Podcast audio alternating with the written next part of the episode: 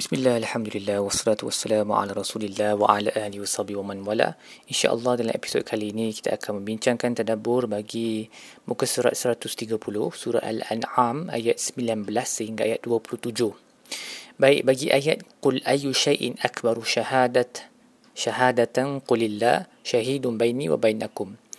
Uh, katakanlah kepada mereka, siapa yang lebih besar uh, syahadahnya katakanlah kepada mereka Allah dialah syahid di antara aku dan kamu. Jadi Imam Sa'adi berkata ayat ini bermaksud Allah adalah syahid bagi kebenaran Nabi SAW sebab tidak mungkin Allah akan menjadi syahid ataupun saksi bagi mana-mana orang yang apabila diperintahkan untuk menyampaikan risalah dia tak buat begitu. Dan bukti kesaksian Allah ke atas Nabi Muhammad SAW adalah uh, Allah telah membantu Nabi dalam usaha dakwahnya dengan memberinya kekuasaan ke atas musuh-musuhnya uh, memberinya mukjizat yang jelas lagi terang um, maka ini semua menunjukkan Nabi Muhammad itu adalah rasul yang benar kerana Allah telah bersaksi ke atas kerasulan Nabi sallallahu alaihi wasallam. Uh, konteks ayat ni diturunkan adalah kerana orang kafir kan selalu menuduh Nabi sebagai majnun, ataupun mereka berkata Nabi telah berdusta terhadap Allah. Kami tak pernah dengar cerita-cerita ni sebelum ni. Jadi eh, Nabi Allah menyuruh Nabi untuk menyebut ayat ni lah. Allah adalah saksi ke atas kebenaran yang aku uh, bawakan dan kebenaran aku sendiri sebagai seorang Rasul. Seterusnya bagi ayat wa uhiya ilayya hadzal Quran liunzirakum bihi wa man balagh. Dan aku telah diwahyukan um, Quran ini supaya aku memberi amaran uh, dengannya dan kepada sesiapa yang Quran ini sampai kepadanya. Jadi Syekhul Islam Ibn Taymiyah berkata, Nabi pada awalnya telah diberi uh, perintah untuk menyampaikan Al-Quran kepada mereka yang dekat dari segi tempat dan juga nasab keturunan. Kemudian memberi uh, amaran kepada kumpulan-kumpulan tertentu okay, sehinggalah uh, amaran ini sampai kepada seluruh alam.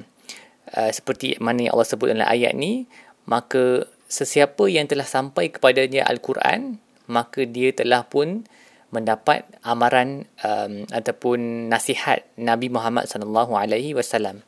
Kiranya dia tak ada dia tak ada alasan lah. Once the Quran has reached you, it means the prophet has done his job. Or rather, it means the prophet's message has reached you lah. The prophet has always done his job. Nabi memang telah complete dia punya tugas. Uh, tapi mungkin kadang-kadang ada orang yang Quran tu tak sampaikan. Tapi bila mana Quran tu sampai, maksudnya um, message Nabi tu dah sampailah ke orang tu. Walaupun mungkin bukan Nabi yang sebut secara terus kan. Sebab Nabi dah tak hidup lah sekarang. Seterusnya bagi ayat wa minhum mayastami'u ilaik dari kalangan mereka ada yang mendengar kata-kata kamu dengan teliti wa ja'alna ala qulubihim akinnatan an yafqahu wa fi dan kami menjadikan ke atas hati mereka penutup supaya mereka tidak dapat memahami apa yang kamu sebutkan Al-Quran dan di dalam telinga mereka terdapat kepekakan Imam Sa'adi berkata um, mereka ni um, Allah telah orang musyrikun ada setengah masa atas setengah motif mereka pergi dengar apa yang Nabi baca. Dalam bentuk wahyu tu mereka dengarkan ada kisah-kisah daripada sirah bagaimana mereka curi-curi dengar pada waktu malam. Kemudian serempak dengan satu sama lain. Tetapi dengar ni mereka tu walaupun mereka tahu yang apa yang mereka Nabi baca tu adalah wahyu tapi sebab tujuan mereka dengar bukan untuk mengikut kebenaran, maka mereka tak dapat, tak manfaat daripada mendengar ayat Quran tu. Because they never intended anything good from it. Okay? Dan sebab tu Allah menutup hati mereka agar mereka tak faham lah apa yang Nabi baca. Tak faham kiranya bukan tak faham bahasa dia. Dia tak masuk ke dalam jiwa mereka. Uh, dan Allah uh, memelihara Qurannya, kalamnya daripada kumpulan-kumpulan seperti ini. They are not deserving of uh, understanding um, his speech because uh, they didn't intend to follow what is in it anyway right from the start. Dan kita tengok pada frasa selepas ayat ni wa in yarau kulla ayatin la yu'minu biha kalau mereka nampak seluruh ayat pun mereka tak akan beriman dan kita ada eh, orang seperti ini pada zaman sekarang um, dari kalangan orang kafir ke dari um, dari kalangan yang saintis contohnya yang mereka boleh nampaklah semua kehebatan Allah dalam ciptaan yang mereka sendiri kaji tapi it will never be enough dia memang tak akan cukup untuk mereka untuk percaya pada Tuhan because they have decided that they don't want to believe in God. So you can show them any ayat in the world they will not believe. Jadi kita kena sedarlah hakikat ni bila kita sedang bercakap dengan orang, kalau kita kalau dah nampak yang tujuan dia nak tanya soalan ke ataupun tujuan dia nak berdebat tu bukan untuk dia nak cari kebenaran tapi sebab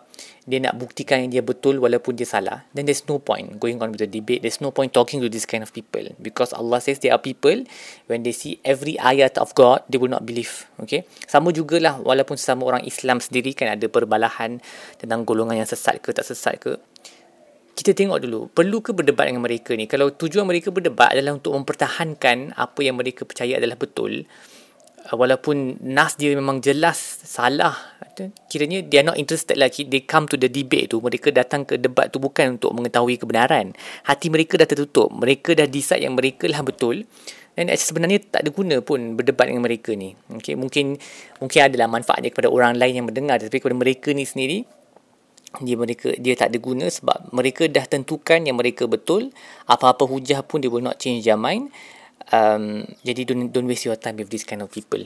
Baik, apa yang kita boleh belajar dalam buku ini? Yang pertama ingatlah bahawa pemikiran-pemikiran ataupun ideologi-ideologi akidah-akidah yang batil okay, yang dicipta oleh diri sendiri semua ni akan menyesatkan ataupun akan hilang daripada mereka yang berpegang kepada akidah ni pada hari kiamat. So, wadalla anhum makan yaftarun. So, ayat ni tentang orang musyrikun lah. Mereka sembah berhala uh, dengan keazaman bahawa berhala tu akan menjadi syafaat bagi mereka. Tapi semua berhala ni akan hilang pada hari kiamat. Bahkan akan masuk dalam neraka bersama dengan mereka. Jadi, any ideology that you hold, apa-apa ideologi yang kita pegang, yang batil, yang bercanggah dengan akidah, semua ni akan hilang. Tak ada siapa yang akan tolong. Kita ikut syekh dengan serban paling besar sekalipun. Tapi kalau syekh tu sesat, dia punya dia tak akan dapat membantu kita pada hari kiamat and we have nobody to blame but ourselves.